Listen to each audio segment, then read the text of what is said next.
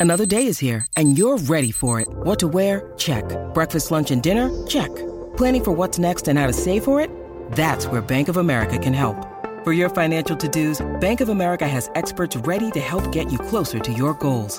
Get started at one of our local financial centers or 24-7 in our mobile banking app. Find a location near you at bankofamerica.com slash talk to us. What would you like the power to do? Mobile banking requires downloading the app and is only available for select devices. Message and data rates may apply. Bank of America and a member FDIC. When you need mealtime inspiration, it's worth shopping Kroger, where you'll find over 30,000 mouthwatering choices that excite your inner foodie. And no matter what tasty choice you make, you'll enjoy our everyday low prices, plus extra ways to save, like digital coupons worth over $600 each week. You can also save up to $1 off per gallon at the pump with fuel points. More savings and more inspiring flavors make shopping Kroger worth it every time. Kroger, fresh for everyone. Fuel restrictions apply.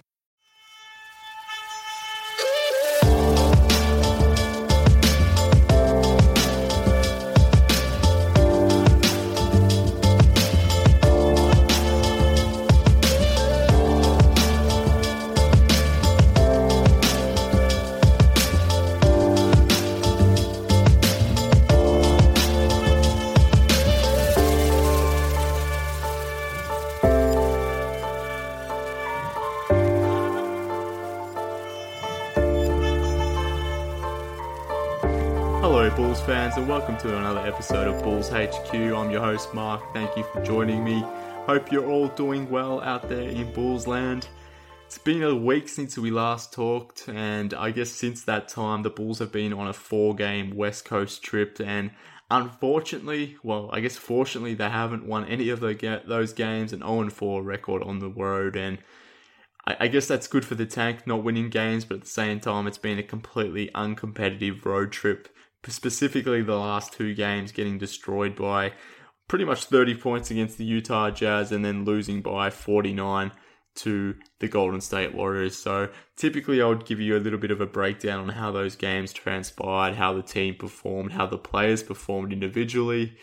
But given that the team got absolutely destroyed in those last couple games, it doesn't make a ton of sense to really, I guess, for me to sit here and record a podcast and for you to listen to a podcast talking about those types of games. So instead, I wanted to talk the 2018 NBA draft. So I haven't discussed it at this point on the podcast at, as yet, but I wanted to give you a bit of a primer as to who the top five picks are likely to be, what their strengths and weaknesses are, and how they will potentially fit, or how those players will fit on the Chicago Bulls playing around the likes of Lauri Markkanen and Zach LaVine and potentially Kris Dunn as well. So let's talk draft instead of dwelling on these poor, poor showings by the Bulls. And to talk the draft with me, I've got my old friend Morton Jensen on the line, ready to go and to analyze this upcoming draft. So enough babbling from me, let's rip straight into it. Morton, thank you for joining me.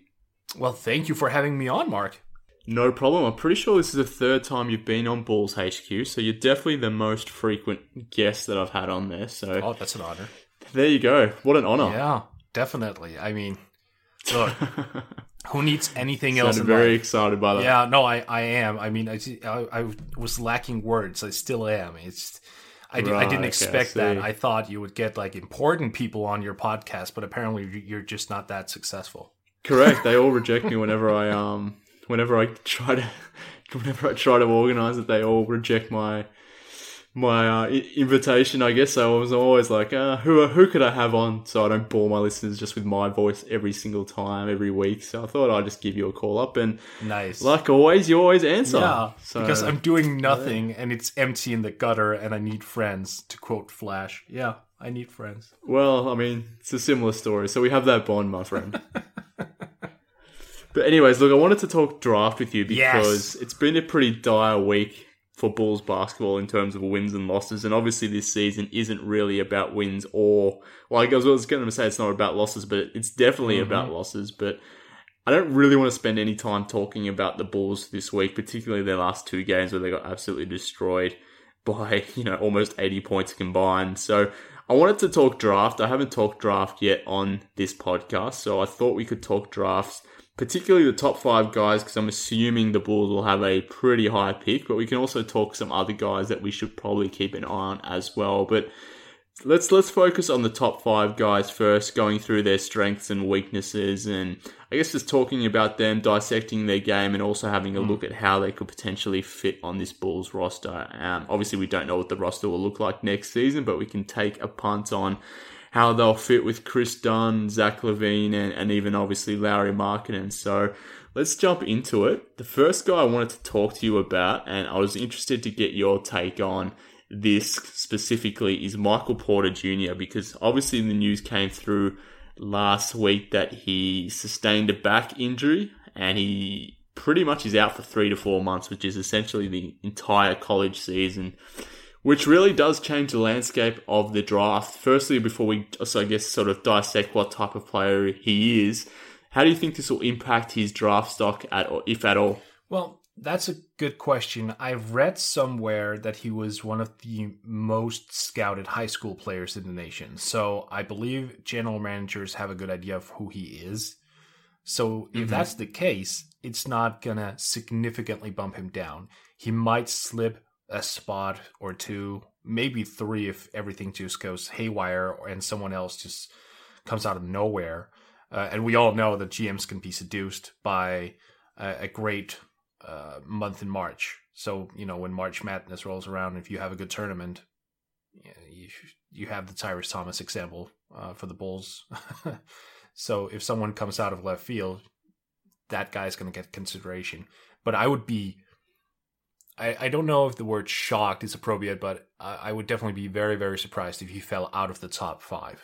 Yeah, I mean that's a fair view, and and to your point around, I guess scouts knowing who he is, NBA teams knowing who he is already, he should be back and I guess be available for individual workouts. I would assume. I probably would be very surprised if he's doing workouts with others. When's the combine? He'll definitely be back. Uh, I would imagine it's May or June. I'm not 100% sure what the actual actual date would be, but I think it would be around that period, surely. Um, not yeah, I'm not too sure on the actual date, but he should be back by then. He'll be back for individual workouts, and like you said, GMs can be mesmerized by our talent pretty quickly, and for and for Porter, they already really know who he is. But but even further to that, this draft is very top heavy with big men and Porter and Doncic are probably the only two guys up the top of the draft that can really play on that perimeter. So I think that will help him in terms of maintaining his draft stock in the top five. But he could slide, I think, down to you know six, seven, or eight. And and if it, that happens, it would be interesting to see like what team would take a take a shot on Porter because clearly he is a he's talented enough to be a top five pick. Yeah, he is. Uh, extremely explosive a, lot of people compare him to Kevin Durant, which I'm just, you know, the Durant yeah, comparisons are always they they always seem to be out there if you're a small forward and you have some length and height to you, right? Yeah, and you can and if you can shoot. Yeah, and if you yeah. can shoot. I would actually go a little bit different way. I would and this is just pure coincidence that it's uh it's a Bulls podcast. He he seems to be like a 6'10 version of Zach LaVine to me. And that's, but yeah, I want to say yeah, though, see where you're going with a caveat though, I've only watched about two and a half games with Porter, so he's like the guy that I've scouted the least, simply because I'm I'm just lacking um, video evidence availability. Uh, but from what I've seen, the way that he shoots the ball, the way that he creates his own shot, there is like a Zach LaVine quality to it. And given you know how athletic he is and how he utilizes that there is just that sense of okay he knows how to understand or he understands how to use that spring and how he gets into the lane the same way that Zach does. But um he's also a a surprisingly good um passer and playmaker. Not necessarily and when i say playmaker i also mean just for himself. Like he's he's he's able to look at a defense and then just create something out of nothing, which is for a guy six ten is obviously very valuable. Whether that would have translated into college, that's the thing I don't know. So I feel slightly uncertain talking about that skill set because that was against high school competition, and as we know, that's not the best competition in the world. So I would have been intrigued to see what he could have done at Missouri. Yeah, no doubt. I mean, that's the risk in drafting Porter. Obviously, a back issue isn't something to sneeze about. Having surgery on your back at any time, but at this point in your career, I think that is a concern in itself. And the fact that we won't get to see him playing against college competition and almost relying on what he did in high school and, those individual workouts that I talked about, it, does make him a gamble, I guess, for teams to to take a you know a top ten, top five pick on him. So there is that certain gamble. But as you sort of alluded to, he's a guy that I guess I, I can sort of see where you're going through the Zach LaVine comparison. He, he's obviously a very fl- uh, fluid and natural scorer. Exactly, yeah.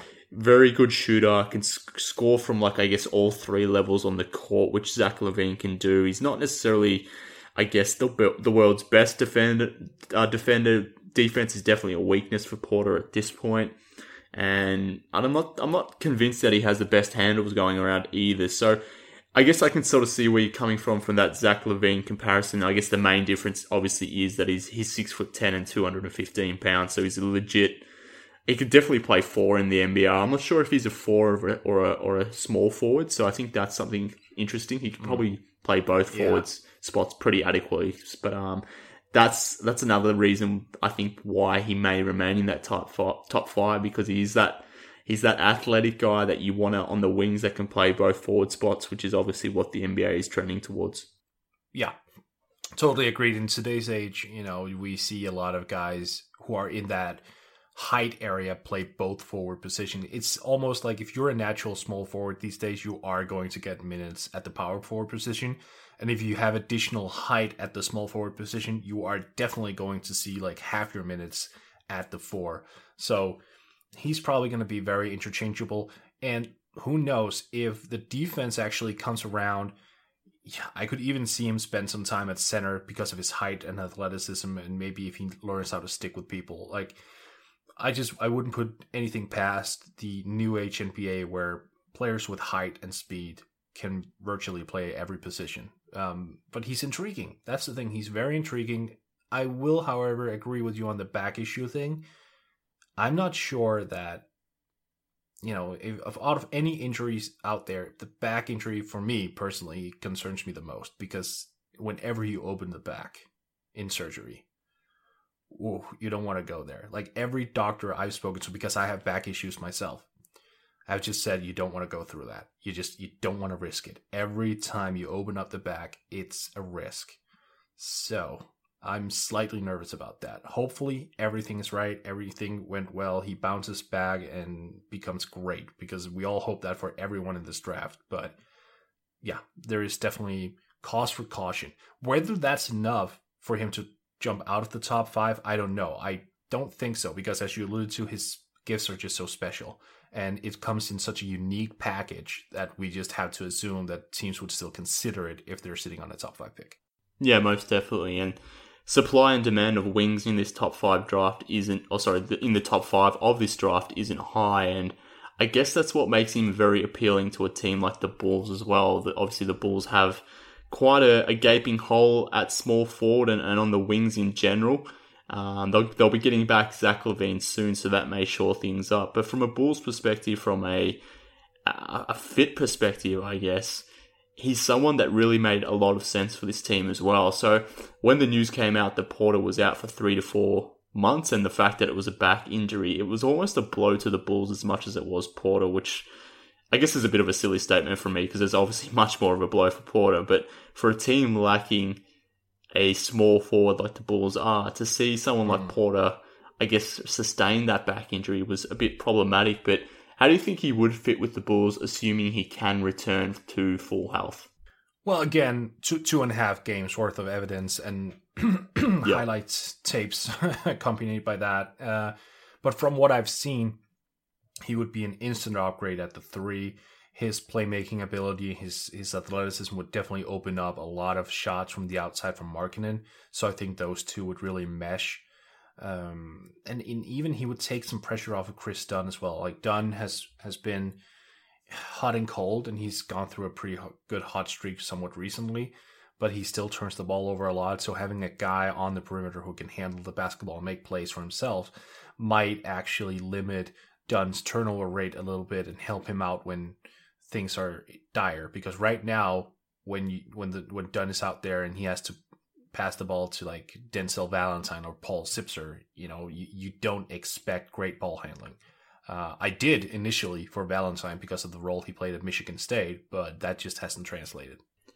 I think what I like about the, I guess the possibility of having Porter as a bull is the fact that the offense really would be, I guess, rebuilt to something that would, I guess, mirror what Hoiberg always envisioned, uh, particularly at shooting guard, small forward, and, and power forward with LaVine, Porter Jr. at small forward, and obviously Markkanen at power forward. That is a lot of shooting capability there, and a lot of good scorers that can score in a, a multitude of ways. So I'm not too sure how defensively uh, or how that would fare defensively, but from an, a sheer offensive perspective, that would be quite frightening. And if you, you, also have that, I guess, that ability to sort of downsize and put Porter at power forward and maybe Markkanen at center and go a little bit smaller, and just the shooting element from that lineup and combining those three players is really enticing. But like like we've been talking about, that back back issue will I guess leave us questioning it at least for the next three to four months, and probably until I guess we get some more information as to how he's progressing. But um,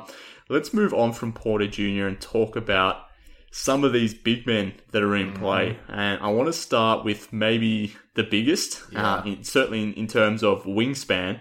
Um, I'm talking obviously about Mohamed Bamba. Yep. So he's obviously the big center from Texas, six foot eleven, or basically let's call him seven footer. 225 pounds and he has a seven foot nine wingspan, mm. which is just ridiculous. That is a large human being. And if he would, if he was in the NBA, that would actually be the biggest wingspan in the NBA. So he's a huge human. yeah, Definitely projects to be someone who is a, I guess, a terrific defender, potentially defensive player of the year type. Terrific timing on defense, rim protection, and has really good coordination. What have you seen from Bamba this uh, I guess this early, and what are, what are your concerns with him as a prospect that could go top five? Well, offensive fluidity is one, but he's doing something that I find very intriguing. He's taking three pointers. He's been been allowed to take three pointers. He's he made one. Uh, he's made one out of nine so far, so it's not with great results. But he understands that the the NBA is a new league, and he understands he can't come in and be the new Nerlens Noel. He has to be something more he has to be able to contribute offensively in a manner where if you leave him open, he'll punish you. So I really appreciate what Texas is doing with him, giving him that sort of freedom to do what he wants offensively in terms of shooting the long ball. Um, but he's skinny and he needs to fill out his frame to really establish himself on the inside, at least offensively speaking. Defensively and in terms of rebounding, I don't have any problems with him whatsoever. Yeah, sure, he might get pushed around a little bit, but look, even Dwight, who is a humongous human being, gets pushed around by DeMarcus Cousins once in a while. It just there is no such solution where you will be the the alpha omega big man who can box everyone out. You will get hustled once in a while, but this guy can come into the league next year and average 10 rebounds right off the bat if he gets the minutes and probably two and a half blocks. I mean, he would be one of the league leaders from his rookie season. So I have no problems with his with his defense and his rebounding. Um, it's it's solely the offense, and if he progresses as a shooter as the year goes on, he'll look really really attractive. He does already, but he'll look even more attractive come draft time. That seven nine wingspan, and the fact that he's seven feet seven one. I don't know why ESPN has him ranked at six eleven. I think he's, I think he is taller than that. Um, but yeah, he's one of the most intriguing centers in the draft. And I, I guess if you if you really want to look at faults for him, it's he's a pure center. I you know you you look a lot of at a lot of bigs and they're able to interchange the the four and the five I don't think Bamba can slide down to the four. I think he's a full on five no. throughout the yep. course of his career. Like 100% of his minutes should come at center. Oh, 100%. And I guess he put, the comparison, I guess, is Rudy Gobert to an to an extent in in the sense that they're, they're huge humans that have crazy huge wingspans that obviously can change the game defensively and offensively. I, re- I guess be that real quality roll man in pick and roll that can catch lobs, can be a low usage player that hopefully can step out at least to the mid range, but hopefully the three point right. line and can pop some jumpers as well. But yeah, he's definitely one of the most interesting bigs in this draft. Probably, probably the biggest interest or the most interesting player because we we don't really know what his uh, what his ceiling is. I guess he could be anything. He's the spectrum of the type of player he could be is is quite in, quite insane because obviously we've had players in the NBA that have come through that have been big, tall, athletic guys with huge wingspans so they can obviously block shots and deter uh, deter shots at the rim, but they haven't necessarily had enough offensively to become players that you can rely on more than you know 20 minutes or so. Mm. So that's going to be something interesting for Bamba to do, and I think my biggest concern with him at the moment is can he even be a big minute player? And what I mean by that is obviously you alluded to the fact that he can only play the center position. Yeah. But also be, on top of that, being that big of a man and having that sort of a frame, he does have some, I guess, some some uh, concerns around his fitness levels and just his general motor.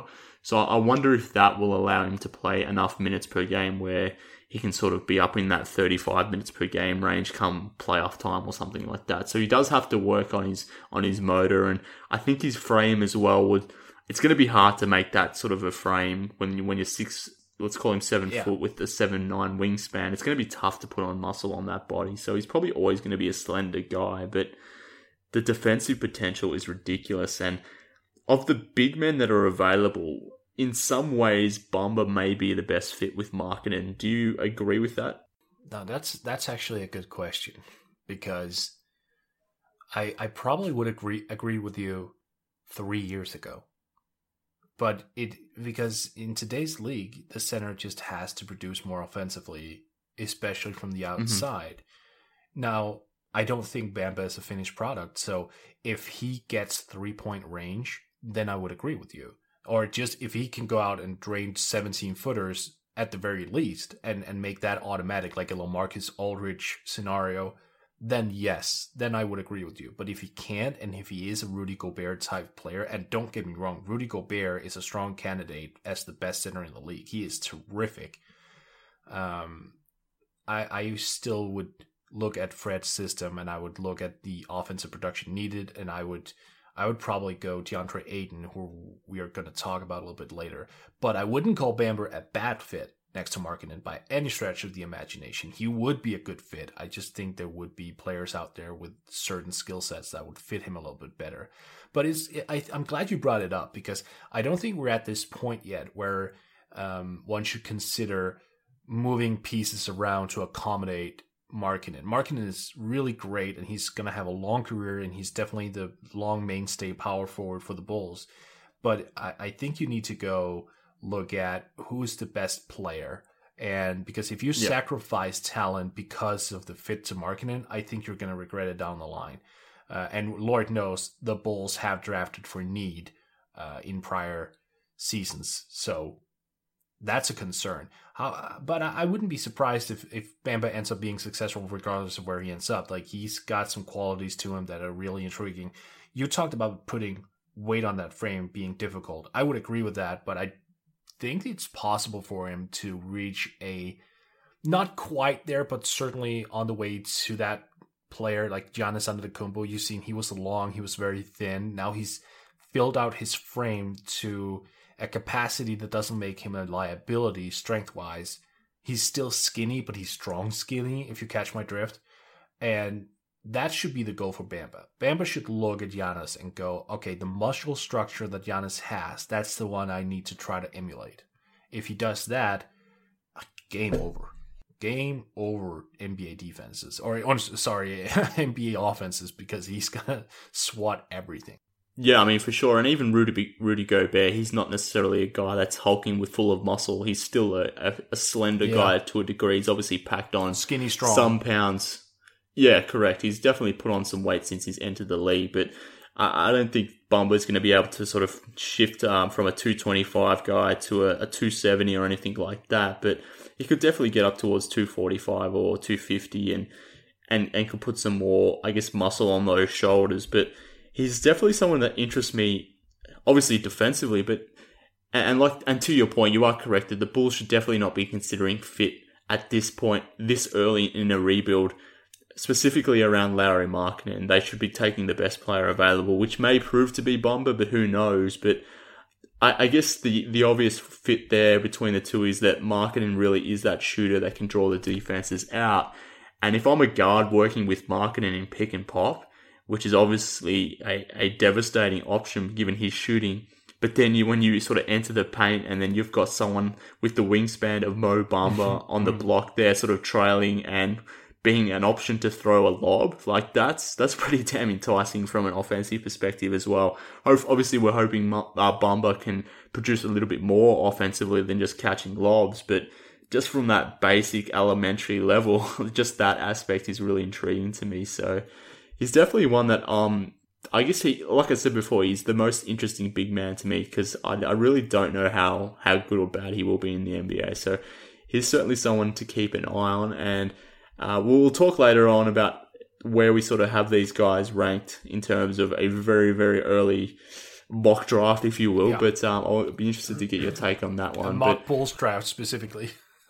yeah, exactly. I, I just mentioned Bamba is probably the most interesting big man in this draft, but I say that um, with a little bit of trepidation in the sense that Marvin Bagley as well is is super interesting in terms of what type of player he can be, and I, I guess from an athletic perspective, it's all there for Marvin Bagley. He's obviously six foot eleven, two hundred and thirty pound, thirty four pound forward from Duke.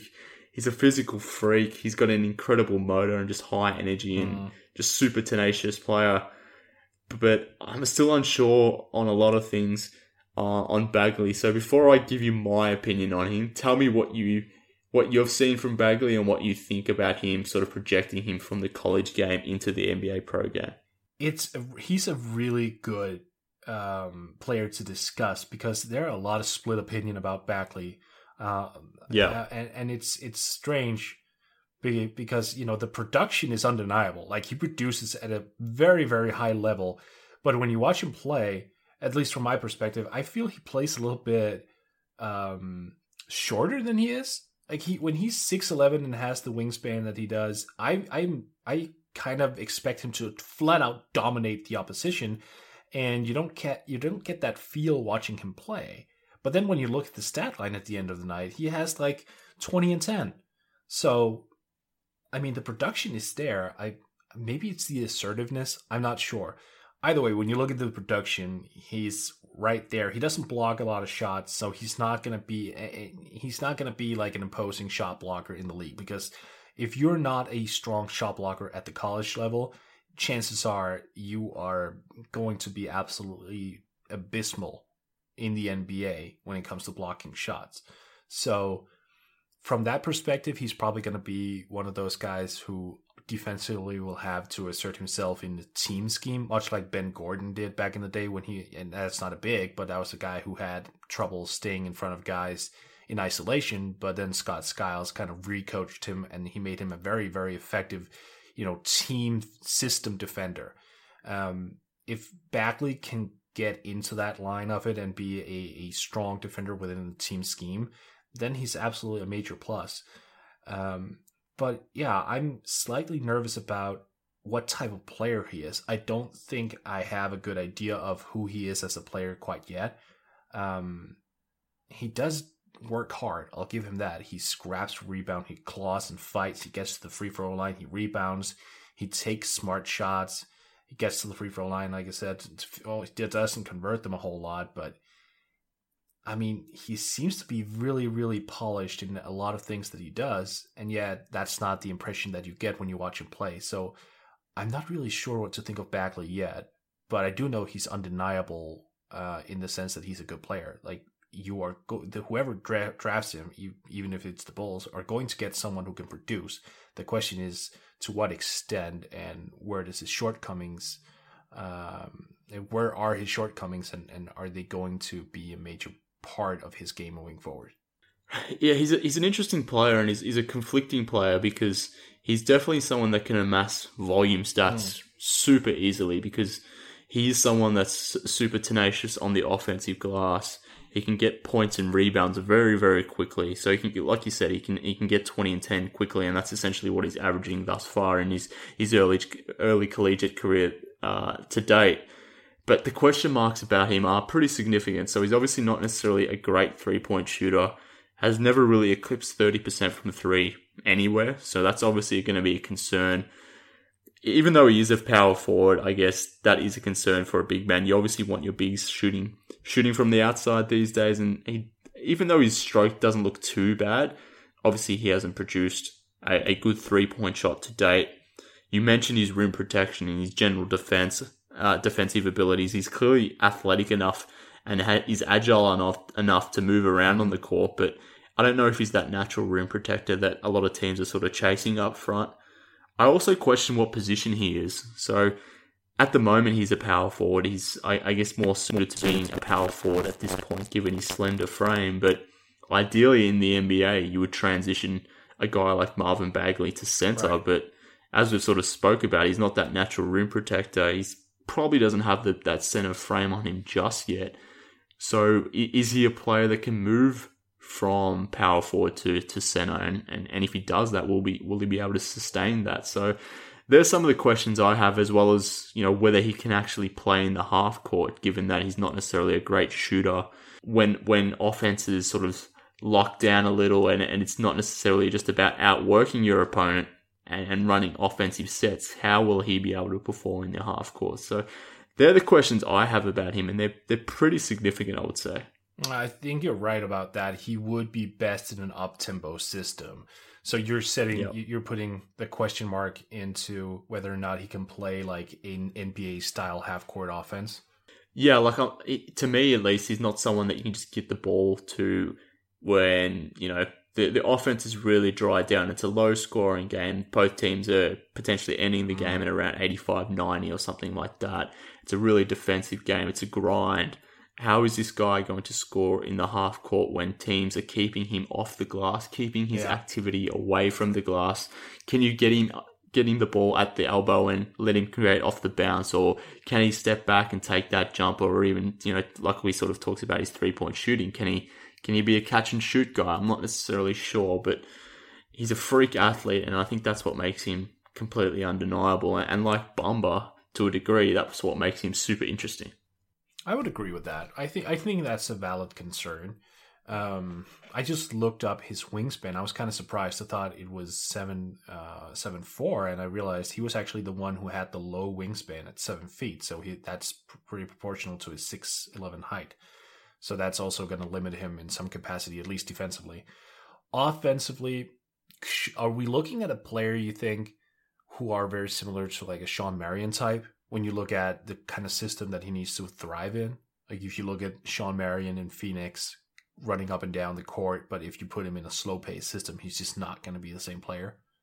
From an offensive perspective, offensive. I certainly see that compare. I certainly see that comparison, and it's, it's one I had in my mind as well. Obviously, I think his ceiling is is uh, a little bit higher than Marion, given the fact that he has a six foot eleven frame, whereas Marion was, I guess, closer to that six seven mark. Yeah, so right. He was low. He's definitely a bigger version of Marion. I can I could certainly see that comparison, and he's I think probably at this point someone that will be more effective on offense, just outworking his opponent rather than trying to, I guess, running plays for that type of player. So I, I certainly see that. I think, which isn't a name I guess you want to, I guess, attribute to a top three type pick, but um, obviously, Shawn Marion was a fantastic player, but you're probably aiming a little bit higher than that. Yeah, I mean, look, Marion is routinely getting slept on. Just that's a, that's an opinion oh. I've had for years. He was he was great. Most definitely. Yeah, he was really really great, and he was uh, just he he was so much more fluid than people seem to recall because he had that funky jump shot, and people were like, "Oh, so he's very mechanical." He thought he can't handle the basketball because his arms are aligned differently. No, they're not. He, he just had a weird jump shot. That's it. He could handle the basketball. Like if he got a rebound, he would he would be able to just go coast to coast on so many occasions. Like he had a good handle. So, but yeah, um, going back to Bagley, that's actually an interesting point that you made that he's better as an offensive, you know, as an, an, in a quick system, he would be a better offensive player in a quick system. I hadn't noticed that, but when I think back of the games especially against Michigan State and Vermont, He only played like ten minutes against Michigan State, but you're right. Like he he does seem to maximize himself when the team is running, and he's also he's got Grayson Allen uh, and Gary Trent Jr. Uh, next to him who are putting up shots as well, and Trevon Trevon Duval as well. So when you are in a fast paced system, he might just be the beneficiary of that. That's a good point. So that relates. So in, in terms of how that relates to the Bulls, Fred wants to play quick. The Bulls really don't play quick if you look at his numbers. Yeah. So yeah. that has to be factored in. Like one thing is what Fred wants to do, and another another thing is what he executes. And so far, the Bulls has not been.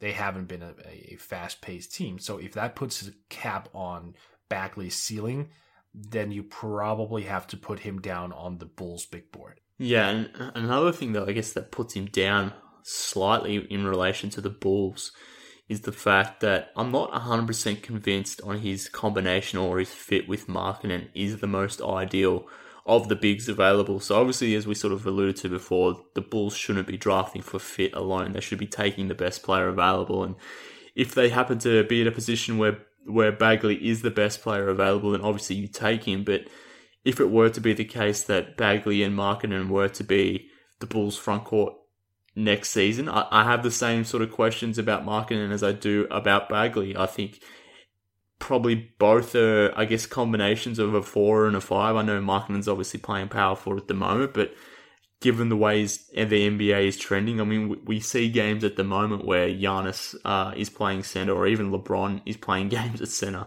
So does that mean that someone like Markkanen is going to spend the rest of his career at power forward? I don't know. He may transition to center, and, and obviously yeah. that's a concern that we have for Bagley. So how does that combination work from that perspective, but also from a defensive point of view? A guy like Markkanen and Bagley who can be competent defenders themselves. I don't think they're necessarily going to be poor defenders, but ideally you want to pair them with a big, lumbering big that can sort of do that rim protecting stuff. Um, I think both have the ability to be good help defenders, but when you have them both combined together, are they? Is there some diminishing returns there? So that's another question that I have about about Bagley. Uh, obviously, his individual questions, but the how he fits with the Bulls as well, and putting him next to Markkanen, it would be a super athletic front court, one that could definitely, I guess, space the floor from Markkanen's perspective, and then on the on the weak side block, you could have someone like Bagley cleaning up the glass. But it could be it could be a really thin front court. I would agree. Um, Bagley to me, let's and let, let me just wind back for a second because one thing is that when we're talking about these draft prospects in regards to the Bulls, one thing is that decision shouldn't be made in terms of uh, Lauri Markkanen and his position. But that's not to say that we shouldn't include some variety of it, because it's of course important that when you draft a guy like Bagley who would play Lauri's position, that you take into effect, okay, who would be the best player of the two going forward? Like, how do you shift those two? So yeah, of course you take the fit into consideration. You just you don't don't make it the determining factor. Like if Bagley is yeah. like as you said the best guy left on the on the draft board, you take him and you see what you end up with. But if you have a Mo Bamba or a DeAndre Ayton or a Luka Doncic uh, on the board in front of him, then you probably go a different route. Yeah, I agree. All right, I, I agree. And and you mentioned Ayton there, so let's transition yes, from Bagley to. I've been to... waiting for this guy. I thought he was going to be the one we talked about before Bagley because you said one of the most fascinating bigs. So I was ready to get my Ayton on, dude. No, look, I, I get that, and, and the reason why I guess I haven't put him as my most fascinating big is because I almost know to a degree what he is, if that makes sense. Obviously, we don't know obviously how he's going to transition to the NBA or if he will be a success a mm. successful NBA player. But what he does do and what he's projecting to do, I don't really have many concerns about the player that DeAndre Ayton is going to be. Whereas Bagley and Bamba, to a degree, are unknowns. Whereas Ayton, he's a seven foot freak, two hundred and sixty pound giant from Arizona, and is probably the most physically gifted of the top five. I yes. would say definitely the best athlete of the top five, and he's drawing comparisons to to David Robinson, obviously that San Antonio Spurs legend legendary center, and I guess from a, a physical standpoint, Did you just I can certainly clarify who. David Robinson was? Well, this is a Bulls podcast. Some people may not know who David is. Robinson was the one guy the Bulls actually considered moving Mike for back in the day. Yeah, look, but not everyone is as old as you and I, Morton. There could be. I, All I right, guess that, that's fair, but let me just let, let's talk to your listeners for a bit. If you're out there and you're going, David Robinson, who? You need to go Don't back and like just educate yourself. David Robinson was one of The- best players of all time. Like, just let's just. I never want to hear you again clarify who David Robinson was. We can't have that. Come on now. Come on now. Fair enough, but I won't have you lecturing my listeners on my podcast. Remember, this is my podcast now, so you are my guest. So That's true. That's fair. get get back in line. Yeah. But look, fair point, fair, fair point noted. But um, from a physical standpoint, he, Yeah. he is, I guess, very reminiscent of someone like David. Robinson, just that freak athlete. That's just, I guess, he's built like an absolute truck. He's huge, but has that ability to move on the court like a guard. He's extremely agile. So, and he has that seven foot six wingspan. So. Very, very enticing player from a physical standpoint. What do you make of his game outside of that, though? Okay, so there is a lot to talk about but about DeAndre Ayton. Yeah. He's the guy I've been following most closely outside of Luka Doncic. Um, so let's start with the negatives because I want to finish on the positives. The negatives Mhm. here are mostly mental. He doesn't Yes, really yes. realize yet what he is. He doesn't understand that he's a guy who's seven feet one and chiseled and athletic and big, and he doesn't understand how that can be used. He, as a weak side help defender, he has a lot of work to do because he, he can come over and challenge shots, but he doesn't do it because he's already in his mind thinking, well, I can't I can't make it. I can't reach that guy in time. Even though he absolutely can. So he stands and watches instead. So it's a question of getting him mentally prepared for games better, simply by making him realize what he can and cannot do out on the court. I think he understand. He's beginning to understand he could be a difference maker when he's rebounding the basketball. Like he's understanding now that okay, when the ball come, comes off the rim, I'm usually like um, a whole arm above everyone else when I'm using my jumps and I'm getting the ball. Now he has to translate that defensively first. Uh, so many times I've have we seen guys, just smaller guys, float shots in over him and finish layups over him, where he's just been kind of playing a little bit lower than his height. Like like same uh, same concern was with, with Marvin Bagley. So he really needs to recognize just how much of an impact he can have and how much of an advantage he has. This is college basketball. Like he's going up against guards who are frequently under six feet. And he has to come to the realization, at least before the new year, that, oh, I can actually dominate each and every one out here because of my athletic ability and my size and my reach. Um, he has shown elements of doing that. There was a block in one of the early games. I don't remember against who, but a, a guard was coming off a pick and taking a a uh, a, a pull up jump shot. I was looking for the word there, and he just he ran out and he jumped so high and just got that ball like he swatted it. And I was kind of hoping that that would be a turning point for him, or at least that I would hope that he would start to realize at that point, oh, okay, I can actually go out and I can challenge these shots and I can get my hand on it. But it didn't seem to transfer into different games. Like then he had two games in a row where he had no blocks whatsoever. And he should not be satisfied with a zero block game at all. He's only averaging 1.4 on the year. Like that should probably be the other way around in college. That should be 4.1 because the athleticism and the the length is there to do it. So it's all mental for him in terms of the weaknesses. And that's interesting because if your weakness is all about men- mentality and you're what I think he's what is he 19? I think it's 19. Then you have to gauge can that be fixed? Eh, uh, he's so young. Can we do we have time to make him realize just how good he can be? Do we have time to change that mentality so he can be like the next new thing? And I would argue yes. I, I would argue that he is he's young enough that you can change that mentality.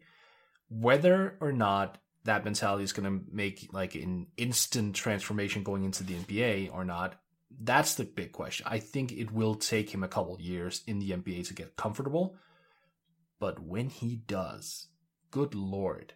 Uh, like like we sort of discussed, uh, physically is, is undeniable, but that mental aspect is a little bit of a concern. And I guess for us being on the outside, it's tough to know if it's just him doubting himself to a degree of, oh, I can't get to that ball, or maybe he doesn't necessarily know how to use his body. And because he's had, I guess, the ability to, to just pretty I won't say coast because he's so physically dominant, he doesn't necessarily have to exert himself to the nth degree like some other players do.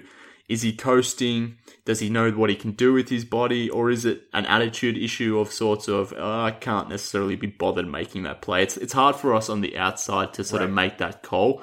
I would be surprised if it was an attitude issue of, I'm not going to help on that weak side, uh, cutting baseline player. I'll just, I'll happily stay where I am and I won't try to protect the rim. I, would be very surprised if that were the issue. I think to, if I was to take a guess, it's probably more of this guy being I guess, used to dominating and, and not necessarily having to work as hard as what he probably will need to in the NBA against bigger bodies. But I think once he learns that, assuming he can learn that, then defensively he will be a plus player. But at, until that point, even though he can guard in space really well, he, he's a really good option in guarding the pick and roll. If he's going to be, I guess, timid guarding around the rim, then that's somewhat of a concern. And I guess in some ways, I wish I could merge Marvin Bagley's intensity and his, just his general energy with DeAndre Ayton. If you could sort of merge mm-hmm. those two aspects of the players, uh, it would be, I mean, we'd be talking about the bona fide number one pick in this draft. Actually, three players. If you could merge DeAndre Ayton, Marvin Bagley, and Mo Bamba into one player, because into a super duper center. Yeah, exactly. So you have a guy who's who's who's got the frame of Ayton, like seven one two sixty, the wingspan of Mo Bamba, seven nine, and the intensity and willingness to play like Marvin Bagley. Oh, Luka Doncic, who? Yeah, so he'd basically be like Joel Embiid. You're gonna make Brian Zaporik very happy with that comment. Yeah. Well, I mean, that's that's the type of player he would be. I right. mean, like you, when when you think about DeAndre Ayton, not necessarily chasing down or or really helping on that weak side defensively or protecting the rim, that's something that Joel Embiid does, and, and that's probably something I don't want him to do because every time he goes and chases a block that sort of appears to be outside of his realm, he gets there, but he sort of is flailing, flailing that body around, and obviously we don't want to see Joel Embiid going down and just yeah. jumping around all over the place. But that's the sort of energy that DeAndre Ayton at the moment doesn't really have from a defensive standpoint. So it'll be interesting to see if he can develop that. But we've talked about him from a defensive point of view. Mm. But let's talk offense with DeAndre Ayton. What what have you seen from him there? I've seen a lot of putbacks, and I've seen a guy who's yep. uh, able to get to the free throw line a ton and actually make shots. I see a guy yep. who is very willing willing to take threes and who does need a little bit of range on his jump shot to make that a valid weapon, but something that mm-hmm. has potential. He had a wonderful sequence a couple of games ago. He was in the post, uh, initially backing his defender down, then turning around and just spotting up like from 10 feet. And that was just one of the cleanest strokes I've seen. Uh, that was just full of confidence. When he has those moments where he's just in the zone and feels it and has the the confidence to just race up about everyone and take a jump shot. That's when he can be great because and, and again that's where the David Robinson comparison come in. David wasn't a necessarily a strong back to the basket player. Everyone seems to think, oh, the old school guy. No, he did not play like Shaq. David was a guy who would face up and attack. He played a lot more like Chris Bosh in terms of uh, when it, Toronto Chris mm, Bosh yeah. than he did Shaq. Yep. And DeAndre Correct. Ayton, is, he's able to actually mix and match those two things when he's on. So again, the mentality thing has to come in. He has to realize that he's seven one, not six seven. And I really think it's hard for him to understand just the advantage that he has. But on the rare occasions where he's getting a couple buckets in a row and he's kind of feeling himself and he's seeing, oh, okay, I can do this he goes on a rampage and he just he does these things where he just okay I, I can command double teams. I can uh, get deep into the paint because I'm strong as a bull. And what I really like about him is the fact that he's willing to make the pass that opens up. Like his assist rate isn't high. He's averaging 1.6 assists but that doesn't that's not fair representation of what he can do. When he's doubled in the post he immediately surveys the floor and he might not hit the guy who's open immediately, but then he hits the guy, which could be Allonzo Trier or whatever, who passes the ball, you know, to the corner to the open guy. So he gets the hockey assist. He seems to be clever. And we're so we're he's only played 153 minutes on the season, so we still have a lot of season to go. But I have a feeling that aspect of his game is going to grow, and we're going to see more and more of it. Um, and if he becomes this sort of playmaking center, not saying he's Pau Gasol or anything, but if he becomes something just remotely similar, uh, then he's already there at a point where you can argue is the production worth it, even if he does have mental lapses? Like, is he a guy who can produce so much offensively that we'll live with him not chasing blocks? I mean, we, we're currently doing that with Karl-Anthony Towns and Nikola Jokic to a degree. Obviously, Oh, Jokic has uh, been great defensively, though. They, he has been better, but they're not necessarily renowned for their defense, right. particularly Karl-Anthony Towns. But their offensive production is that otherworldly that it, do, it doesn't stop them from being a top 15 NBA player or something similar. So, yeah, there's definitely nothing. If for whatever reason DeAndre Ayton can't prove to be that defensive force that he physically can be given his attributes, that's not going to stop him from being a very, very, very good NBA player. No way. Agreed. Agreed. I am slightly concerned though because Arizona has lost three straight, and he does have Allonzo Trier on the roster as well, who is a guy we should talk about at a later point because this dude is good. He is really good. But uh, I'm looking at that team the Arizona Wildcats, and I'm kind of thinking, should they be three and three right now? Should they? And then you have to question in is is it because teams have begun figuring out what DeAndre can and cannot do? Because when you see the amount of layups that are giving up when he's not contesting the rim, it's almost like he's sending an evite to everyone in the court saying, you know what, I'm not going to contest. So just get high percentage shots. And that's the concern. Like, does he play winning basketball? I know that's like a stigma and it's probably a bad question to ask because what is winning basketball? But he does does he bring the elements that consistently contribute to winning?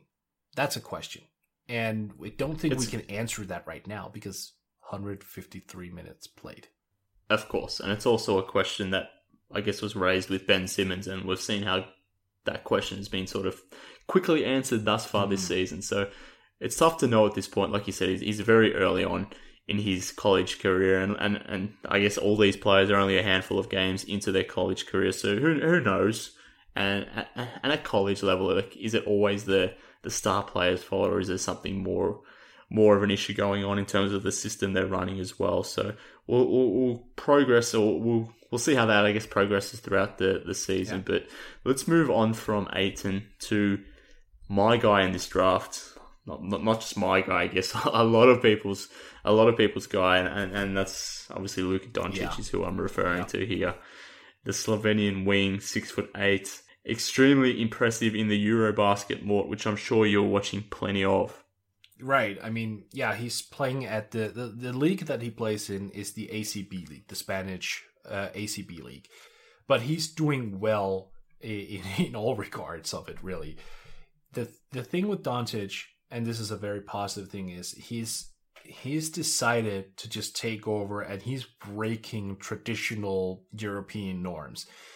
So let me just get you uh, describe to you what it's like playing in Europe. You have to sacrifice shots, you have to play like 10, 11 man rotations constantly. You do not get a lot of minutes. It's not uncommon for a a European star to play under 25 minutes a game it's pretty common yeah. actually. And it's also not unusual for guys who are considered stars to be averaging about 12 points a game. It's it's just a lower statistical league in that sense, and that's perfectly common.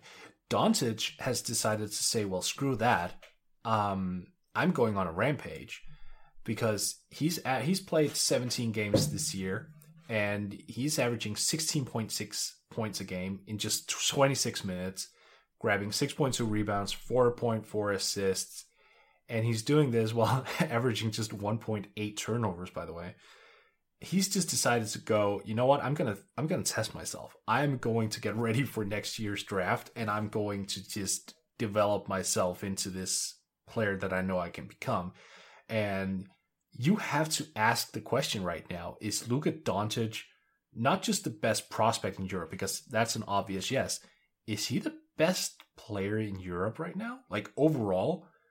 And there's a case to be made for it.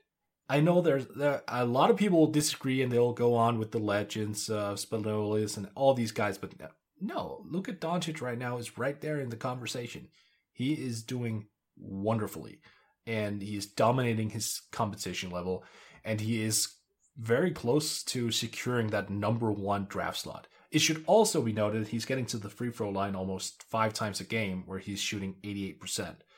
Again, 26 minutes of playing time. Doncic right now is at another level. Fair and simple. Just he's just doing things that are amazing. And he's doing all those things as an 18 year old, which right. is even more yes. ridiculous. And I know some people will, I guess, discredit the league that he's doing it in, but it's essentially the second best league in the world. He's playing against grown men right. already, guys that know how to play basketball. He's not necessarily playing against some poor college teams that are running guys that are undersized. Like DeAndre Ayton isn't necessarily playing against seven foot beasts every Correct. time. Whereas Luka Doncic, again, he's not necessarily playing against seven footers, but he's playing against quality quality uh, opposition, and some of them could actually be in the NBA themselves. So what he's doing at his age in the second best league in the world is is ridiculous. And to, to build on what you've said, it's it's not necessarily what he's doing, but it's how he's doing it as well. He's obviously an extremely gifted passer. He's essentially a, a pick and roll master yes. at this point. He knows how to play all the angles. He has the ability to keep his defender behind him and past his hips. So that's really going to be important for him as he transitions to the NBA. And I think you may agree with me on this, but he's definitely the highest IQ player in oh, this yeah. draft as well. So having those sorts of abilities, being that super high IQ player that really knows how to ex- execute in the pick and roll and is a fantastic passer. And if you're a European that sort of possesses those skills, I'm instantly intrigued, like a lot of people are, and that's why I have Luka Doncic as number one at mm-hmm. this point. Um, I guess the main concerns with Doncic is his, I guess his athletic ability. He's not necessarily, it's not that he's not athletic, but in terms of, you know, transitioning to the NBA game, he probably would be an average player from an athletical standpoint. Yeah. He's 30 year old Paul Pierce. 30 year old Paul, Paul Pierce. That's not, it's not encouraging, I guess, but at the same time, when you, that high of an IQ player and you have the ability to just know how to play the game of basketball, it's not necessarily something that's going to. It's not going to be a drawback. It's not going to potentially hold you back from being a really, really good NBA yeah, player. I mean, when I say 30 year old Paul Pierce, that's not just meant in terms of, you know, his athletic ability. It's also in terms of his intelligence level, the way that he can manufacture shots. And just so we're clear, 30 year old Paul Pierce he played with Kevin Garnett and uh, Ray Allen and Rajon Rondo. So his 20 points a game average is somewhat, uh, yeah, watered down because the year before that he averaged 25. I'm not saying that Doncic is the type of guy who can come into the league and average 20 right off the bat. I think he can get there, and I don't think it would be long whether or not he's like a natural scorer and he's willing to accept the role of being an aggressive scorer, that's up for debate. I think he, what he's trying to do with Real Madrid right now is actually become that. I, I mean, he's really, really aggressive, and I think he saw a lot of like the questions being raised about him. Like, is he just one of those guys who's going to take a back seat and just be sort of a point guard who gets other involved and then just take open shots? And he's like, hell no hell no, I'm going to get involved. I'm going to score the basketball. I want to be like a top tier level player. So, I mean, my expectation of his scoring output has increased since summer to now. I kind of capped him as a guy who might have in a couple seasons of 18, 19 points a game, and he primarily would be like a Mike Conley esque type player. I'm I'm putting that away, and I'm putting the bar a lot higher. Um, he's gonna be he's gonna be a good scorer now. He's doing everything that that that would translate: getting to the line, shooting the three ball, just taking smart shots at the rim, getting into the crowd of guys and manufacture shots that go in. He's an NBA level scorer by next season. I hope so. I hope so. He definitely needs to improve on his three point shot. It's not necessarily bad. It's it's probably average at this point around that thirty five yeah. to thirty six percent. But we for someone that has some constraints athletically, you probably want to see that number jump up towards a uh, 38 39% and his his shooting motion doesn't suggest that that should be an issue so I don't see why he can't improve on his jumper. Right. But another thing that I'm interested to see with Doncic as well is what position will he guard in the NBA? So I think he's probably going to transition more to small forward than shooting guard. So I'm not sure if he can stay with the quicker twos in the NBA. He's probably more suited for a small forward position. And what I mean by that is if the Bulls were to play the Washington Wizards, I don't see Luka Doncic match, matching up against Bradley right. Beal. I think his his matchup would probably be more along the lines of Otto Porter. So I, I wonder about his defense, and I don't think he's necessarily going to be a bad defender, but I don't think he has a ceiling to be anything greater than average. And I don't think he's necessarily a player that you can have sort of playing in a switch heavy defense, particularly when you're got him next to Zach LaVine. So an interesting fit for the Bulls as well as to how he would slot in there with Chicago. But the team definitely needs someone that can control the ball in pick and roll. They certainly need someone that can run the offense and next to LaVine and Markkanen and having a gifted and an, an elite passer like like Doncic around there, it is kind of exciting just thinking about what he could do leading that offense with those two guys around him. I would I mean, I don't care about positions from an offensive perspective. I care about them defensively. And yeah, I think you're right that he would be best guarding threes. Offensively, he's just a guard. I mean, he's he's a guy who can handle it. But you can play him at point guard, you can play him at shooting guard, and you can you could also slot him at the three, and then have him play with a point guard and Zach LaVine, who's able to handle the basketball and make plays for others. Like he he'll just fit right in. Like offensively speaking, that should be the least of your concerns with with Doncic in terms of position. It doesn't matter. He's a basketball player. That's and I know that's a cliche, yep. but it's totally true uh, you you can slot him in wherever. I mean, uh, look, I'm gonna say something that's gonna sound ridiculous, but just follow my my lead here. He can even play small ball four offensively, and if you if you need him to, because he's strong. He's a lot stronger than people give him credit for.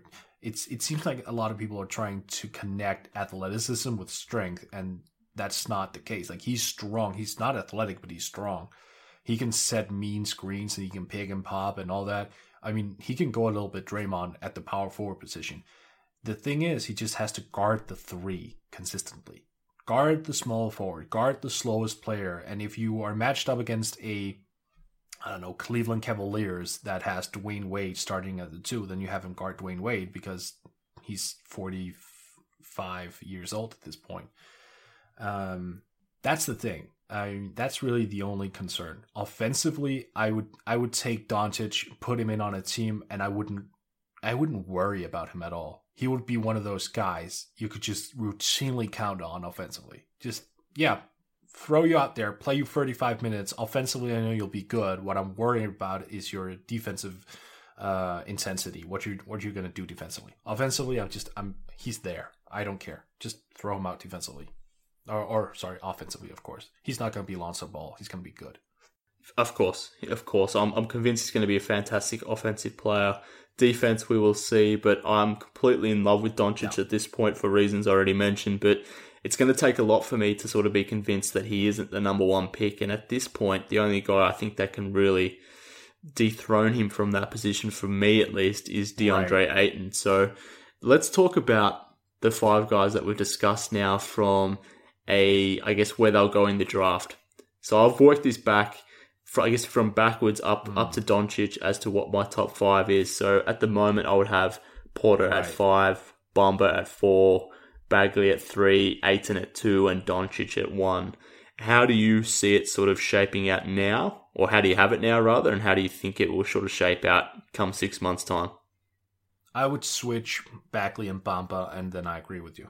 Uh, look, I think that's fair. To me, there is two tiers, or maybe even three tiers, depending on how Porter really jumps back from his injury. But at this point, I think Doncic and Ayton are sort of in- interchangeable for that one-two spot.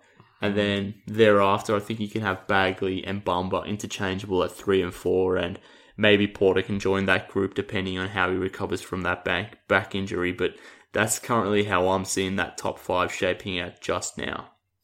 Right. No, I agree with that. I agree with that. That's that's that's the fair top five. And I mean, there are other people who could enter the frame, but they'll have to do a lot. I mean, Collin Sexton, we haven't talked about him out of Alabama, point guard.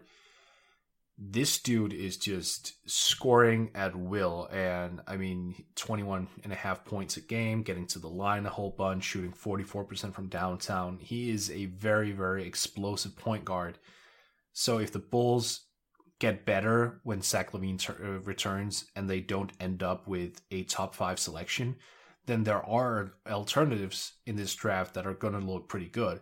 Sexton, as I mentioned, you could argue um, Miles Bridges, who who is a sophomore, and the Bulls will probably have him high on the draft board because he's not a freshman. Because hashtag Bulls.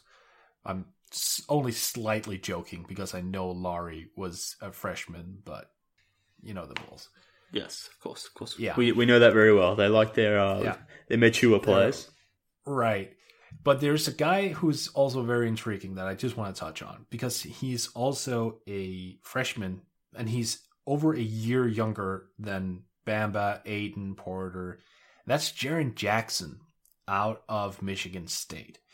This guy is 6'10. He's got a 7'4 wingspan, and he is uh, a power forward who has a lot of potential. I mean, he's he's so young that it's hard for me to sit here and go, "Oh, he's he has these weaknesses. Like he fouls a lot. Like he has these weaknesses going." And well, you know, it doesn't matter. He's 18. He's 18 years old and he can shoot the three. He can block shots. He can rebound. He can run the floor this guy just off of age alone, being this young is is it's almost like the John Collins situation in Atlanta. Like John Collins was a sophomore, but he was a year younger, so his production was similar to that, or sorry, his age was similar to that of a freshman, and he just owned college basketball for for uh, Wake Forest. Jaren Jackson, if he comes out, he's gonna be not even 19 when drafted. And you will get so much potential for that guy. And I, I, I wouldn't be surprised if a team reaches for him just because of age alone. That gives you one year more worth of potential with NBA training, which we've seen with Ben Simmons, as you alluded to, is worth its weight in gold. So that's a guy who's interesting. I wanted to talk about the top five pros- prospects Mo- mostly because I'm hoping that the Bulls land themselves a top five pro- prospect, and I'm trying to speak it into existence that they obviously get someone like Don Doncic and Ayton, but mm.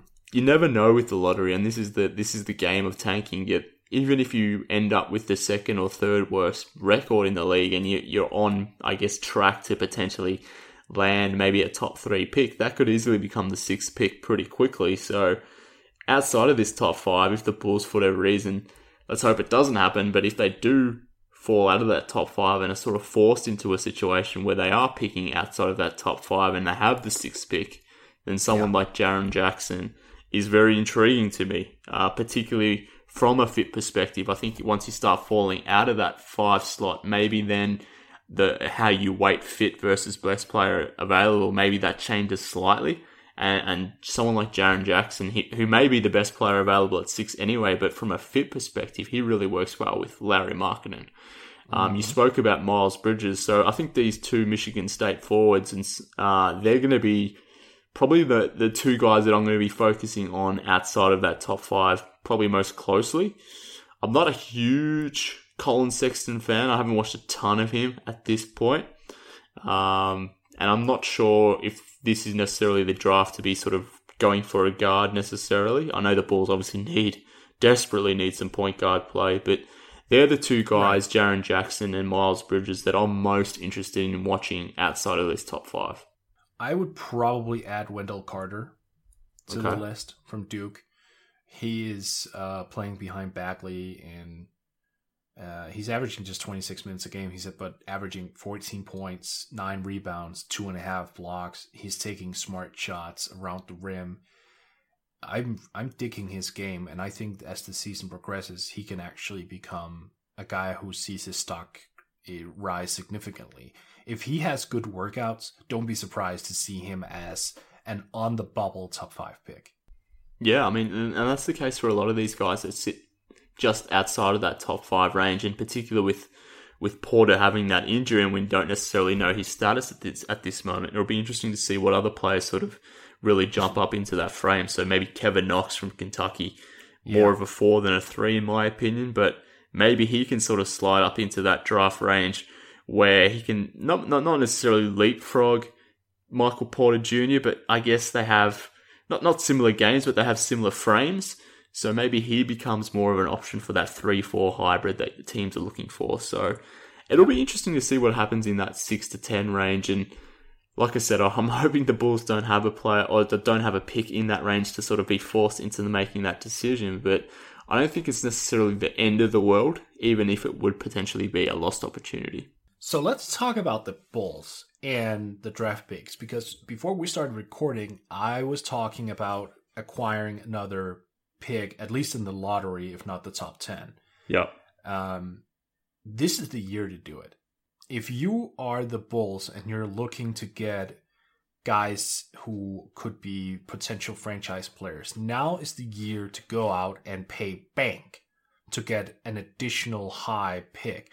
Let's assume for a second the most you know optimal situation. The Bulls win the lottery and they take Luka Doncic, much to the delight of you and me okay, now you're looking at one of DeAndre Ayton, Michael Porter, Marvin Bagley, Mo Bamba.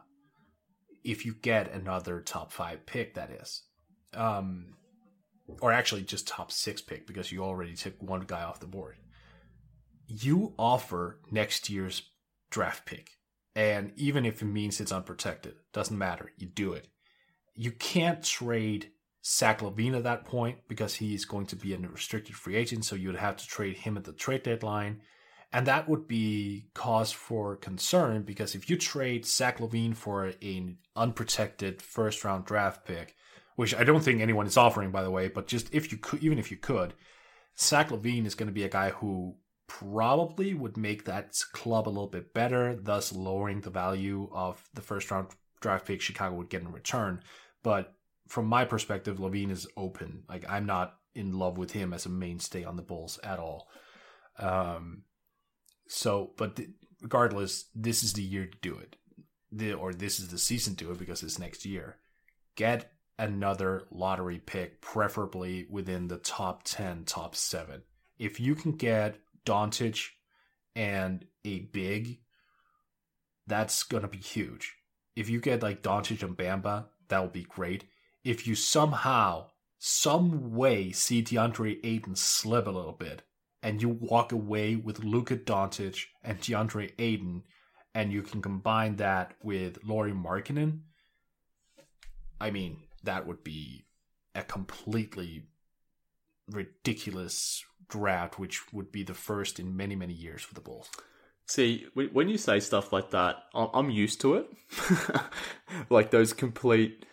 Oh, oh I won't use the word I was going to use, uh, but uh, what I'll say is you're very you you're much more I guess pie in the sky than I am, and and you think outside the box. So when you when you sort of reference this to me prior to the podcast, I was like I hadn't even considered it because to me it was just an extreme scenario that I hadn't even thought about. So I don't necessarily know how to feel about it, but when I hear you talk about it, it's not a surprise to me. But it may be for some of my listeners to sort of hear you pull something like that out of uh, your behind, let's say. Or for my ass. yeah. But um, look, if the Bulls can somehow find themselves or can get another top five or ten or top ten pick, then that would be insane. But obviously, the cost does become a scenario. I definitely wouldn't trade next year's pick unprotected. I think that would be a bad move. I think you would need to put some sort of prote- protections on it.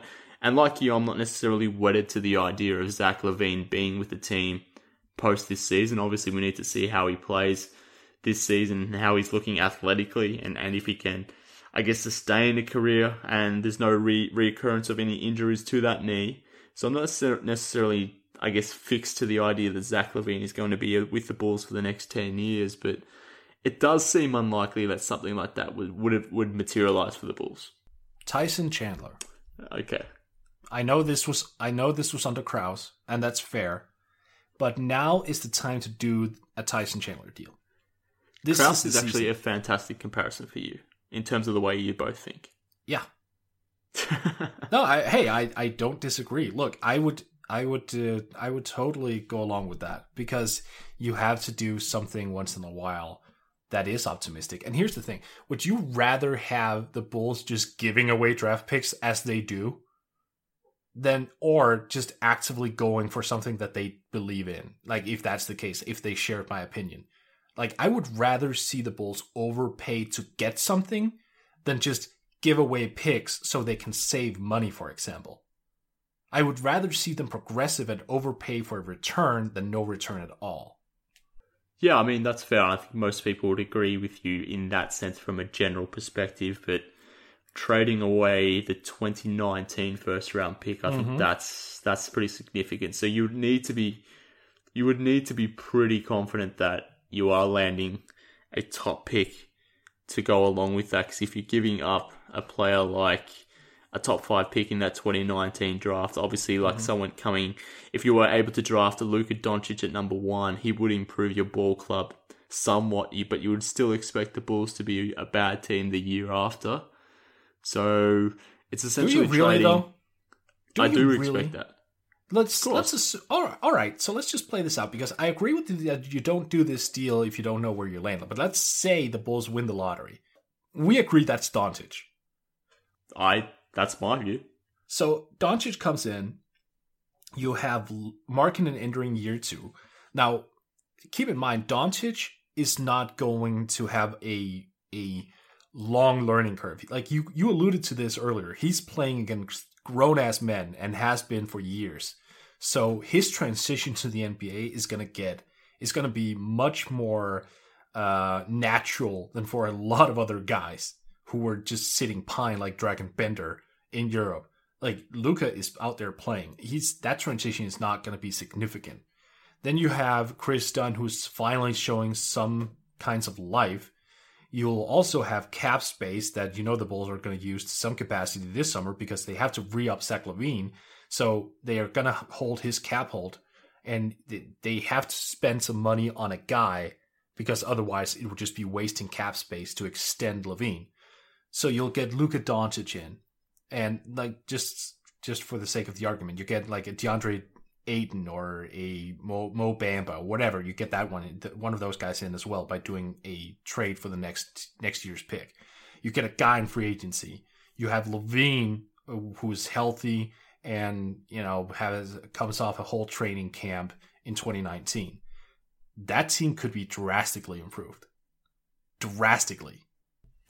I mean, they would be if they had two top five picks, but in the scenario I'm sort of projecting is that they don't have. They're only running with that one top five pick and then thinking about the draft in 2019 and having another top five type player joining in that year, I think that would be the type of player that you would be giving up. Look, it's an interesting perspective that you've you've raised. Like I said, it wasn't one that I've considered. If it's a move you're going to execute like that, you need to be pretty pretty confident that it's going to work. And I don't know if I trade Zach LaVine and an unprotected first round pick for Mo Bamba personally. No, but that's the thing. You can't. Like, I, I wouldn't, I wouldn't, I wouldn't trade a unprotected pick with Zach LaVine. I, that I wouldn't do. If, Zach LaVine and and he's not tradable at that point, like, I would. So here's the thinking. I would only go into this line of thinking after I know where the Bulls land in the lottery. When they know then they can't trade LaVine. Like the he, they can only trade LaVine up to the uh the trade deadline in in early February. So you you can only trade LaVine for an unknown commodity in terms of in terms of a pick. Like you can trade for a pick, but you have no idea where it lands. If by some chance you, which you, can't, but like let's just play along with the thought, if you could trade Zach LaVine and a future first rounder for a top five pick in this in the, in the upcoming draft, I wouldn't do that. That's too much. I'm not giving up LaVine and an unprotected first rounder for a top five pick. I agree with that. That's not where I'm at. Um, I'm saying that I would just give up future considerations in terms of 2019 pick, whatever, to get DeAndre Ayton or Mo Bamba, preferably DeAndre Ayton. Like that's the guy I have. I mean, I would I would probably put some serious protection on it if he's gone off the board because I I want Mo Bamba and I wouldn't mind Marvin Bagley. I wouldn't go out of you know my way to get him. But if DeAndre Ayton is somehow available and it means I'm giving up my 2019 draft pick, even if it's unprotected, hell yeah, I do it because I would make the argument that DeAndre Ayton could very, very possibly be a lot better than the top pick in 2019.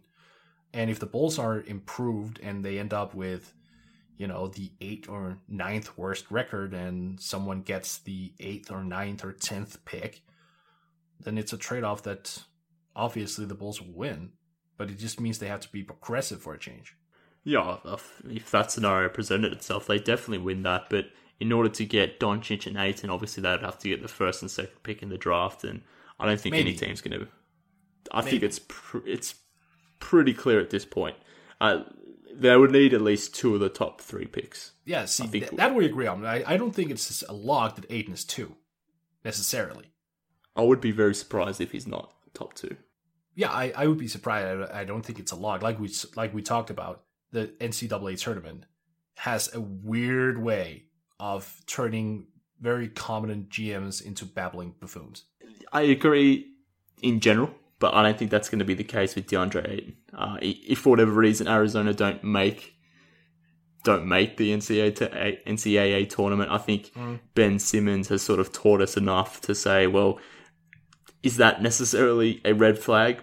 You know, Simmons went through that. I guess people were questioning that with him, but given his right. success, I think that's going to be used as a counter to say, well, look at Simmons. He didn't get to the NCAA tournament. He was projected to be this loser who doesn't really impact winning.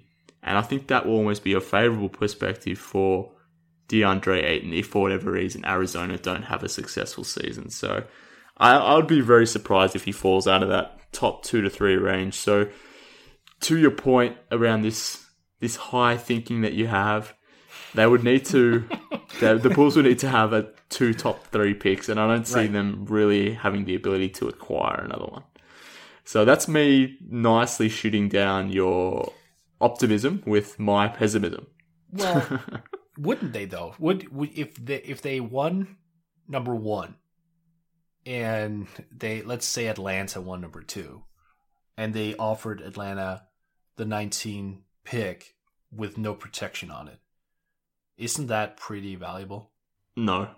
If if I'm Atlanta, a team that doesn't have a franchise player, yeah, a team that probably can't withstand rebuilding to the same length a team like a big market team like the Bulls could, I'm not giving up, say, pick two for an unprotected pick in 2019 that could potentially be worse mm, than fair. pick two. Yeah. So what would you like? What if you're Atlanta? Let's just look at it from the different side of the the fence here. What would you ask for? if if the key component was the 2019 pick, then what would you ask for additionally for waiting a year? You would ask for Lauri Markkanen as a minimum. You would ask yeah. for an unprotected pick in 2019 and maybe some other concession of sorts. Yeah, okay. So where do you go down on the list to make the the 2019 unprotected uh, a fair swap, so to speak? five. Uh, from an Atlanta point of view, or? not no, not necessarily Atlanta, but even though I know they're in a you know a special spot there, but like, what's the value if you were shopping the 2019 pick and you were making it uh, unprotected. You were willing to give up on it unprotected. Like, if you're in, do you think that if you have a top three pick, if you're, you know, regardless if it's Atlanta or Dallas or whatever, like, do you give up a top three or top five pick? Let's just say with top five instead. Do you give up a top five pick now to maybe get a a pick later down the road? Now, I I don't think they'll it'll be number one, and many G, GMs might be agreeing with me. They might think, oh, if the Bulls get to uh, top five guys, then they're going to be drastically improved, and that pick is going to be lowered in value. But where do you think you can get away with it? Look, realistically, I don't think you can get away with it, and the reason for that is if you think about the teams at the top of the draft, they need that star at that star player, and at the top of the draft, there are a lot of big men that can be really good players. And a team like Atlanta needs a center. A team like Dallas needs a center. Yeah. Even the Kings, they they could do with a center, even though they have 700 of them on their roster. They they don't have necessarily an all star type caliber center on that roster. So I think those teams wouldn't run the risk of giving up their two, 2018 draft pick that could land them a DeAndre Ayton or a Marvin Bagley right. for the risk of potentially pulling something out nicely in 2019. So what you're saying essentially is that the Bulls would need to have had a vast ch- treasure chest of assets to really make it a strong play. And they don't have that currently, of course, but that that would have been the requirement. Because obviously what I'm alluding to here is would have been kind of nice to be able to offer like someone of Jordan Bell caliber to sweeten deals. It would have been nice to have someone who could have been drafted with the 16th pick in last year's draft, or in yeah, in the draft this summer, to offer a sweetener. Catch my drift here? I catch your drift, and we're definitely yeah. not going down that rabbit hole because we've been going for an hour and a half, and I don't want to. I don't want to make this podcast a, a three-hour epic movie type type style podcast. So I definitely catch what you're you are hinting at, but mm-hmm. um, I will not be taking that bait. So, but um, I, I, definitely see what you're saying more. But um, look, I've let you have this ten minute tangent. Uh, I feel like I always have to let you have this. You know, come in with this crazy idea, which you generally have, and I entertain it because I like you. But yeah, you, you definitely have these far fetched ideas that I never think about, which I do appreciate. But um, yeah, we're definitely not going down that, that rabbit hole of that last point you raised. So let's All let's right. wrap it up here anyway because we've talked, like I for said, for pretty much an hour and a half on this draft. Obviously, there's going to be a lot. I, I get a lot at stake for the Bulls coming up, but there's still a lot of college basketball to be played, and we're, we're pretty much just at the mm. start of the season. So we'll see how each of these players sort of track throughout the year, and obviously we don't know what what type of pick the Bulls will have, and whilst I'm sort of keeping an eye on that top five range, hopefully the Bulls actually land themselves a top five pick. So maybe as we sort of progress throughout the year, we can uh, get you back on for, I guess, a repositioning of how we've sort of, or how the draft is looking at that point, as well as maybe you can come with, come back to the podcast with another crazy idea. How do you, how do you like that? I mean, I always like to spread my crazy ideas. Uh, and by the way, I, partial credit for my Donovan Mitchell Roy take. Just I'm gonna give myself that one because he's doing well now. He had a rough he's start. Doing very well. He's not gonna win Rookie of the Year, but hey, partial credit. I'll take it. Before we go, I just I have one final question, and that's for you here in regards to DeAndre Ayton. Okay. If the if the Bulls win the lottery and they take yep. Ayton over Doncic, yep. would that upset you, or would you still be or are you so intrigued with Ayton as well that you would kind of look at it and go, you know what? I didn't like it. I don't like this, but I also am very, very intrigued. Pretty much my position on this is so long as the Bulls are taking the best player available and they're mm. able to justify to me why they think that player is the best player available, then I'll be happy. If that's Ayton, if that's Doncic, if that's Bagley, whoever that may be, if the pick they make is logical and makes sense to me, irrespective if that player comes out and I guess 10, 10 years from now is a great player or is a bust. So long as that pick that they make now or in I guess in June makes logical sense, I can I, I can get behind that pick even if it's not Doncic. Even though I'm a Doncic guy and I'll take him number one, if the Bulls take Ayton at number one and they think he's the best player available, and they can give me, the fan, I guess a sound understanding as to why they made that pick, then I'll be comfortable with it. Miles Bridges, then? That's going to be tougher to sell. Because the argument is we need a three. Yeah, okay, that's that's you can't sell that to me, boy. Yeah, right. it's it's if you if you got the number one pick, it's Doncic or it's Ayton. That's pretty much where I'm at. So if for whatever reason the Bulls take Bagley, I would be a little bit concerned with that. But if they took Miles Bridges, then uh, yeah, that's going to be a problem. But um, I don't Hey, think they- we'll get to that point. yeah, they did. Hey, I mean, we need a three. That's that's at least an explanation. You said we then, and I No, definitely no, no. I remember was speaking. saying. I was speaking as Gar Forman here. Ah, I see. I thought you were coming back to the Bulls. Oh no, Bulls no. fandom side of things. No, no, no, no. I've I've been enjoying my life away, Mark. Trust me. I I still I've actually found peace in all of this because I still watch the ball. I love Mark Lauri Markkanen, so I'm enjoying like the whole rebuilding ideology because I love team building. So this is like a great mental exercise for me. But in terms of rooting for the team and whatnot, it, that's over with. I don't I don't care about results. I'm just I'm I will return as a Bulls fan the day that Gar Forman and John Paxson are out of there and Fred Hoiberg has been replaced by I don't know a pack of cigarettes. I don't care. I I don't care.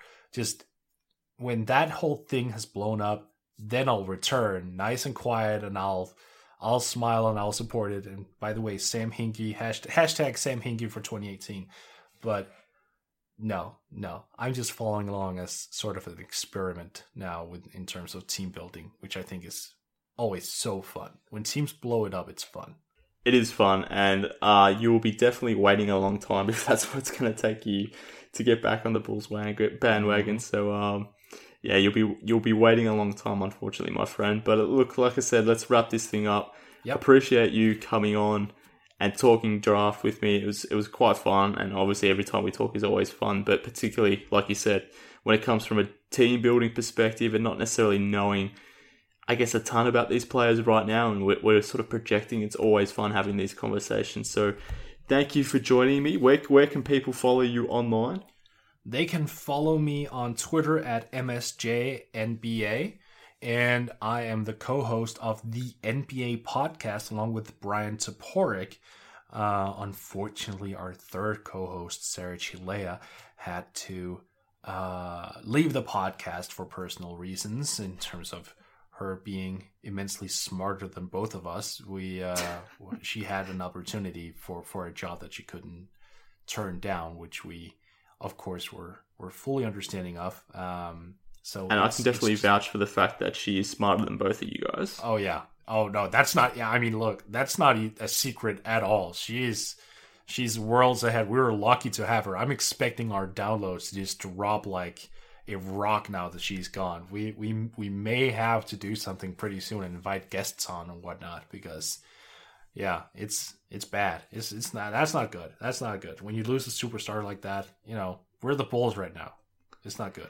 Well, like you turning up on my show and, and sort of being that, I guess that the last call I make when everyone else rejects me. Um, if for whatever reason you need a guest on your podcast, um, your lonely podcast that is now much, I guess, weakened now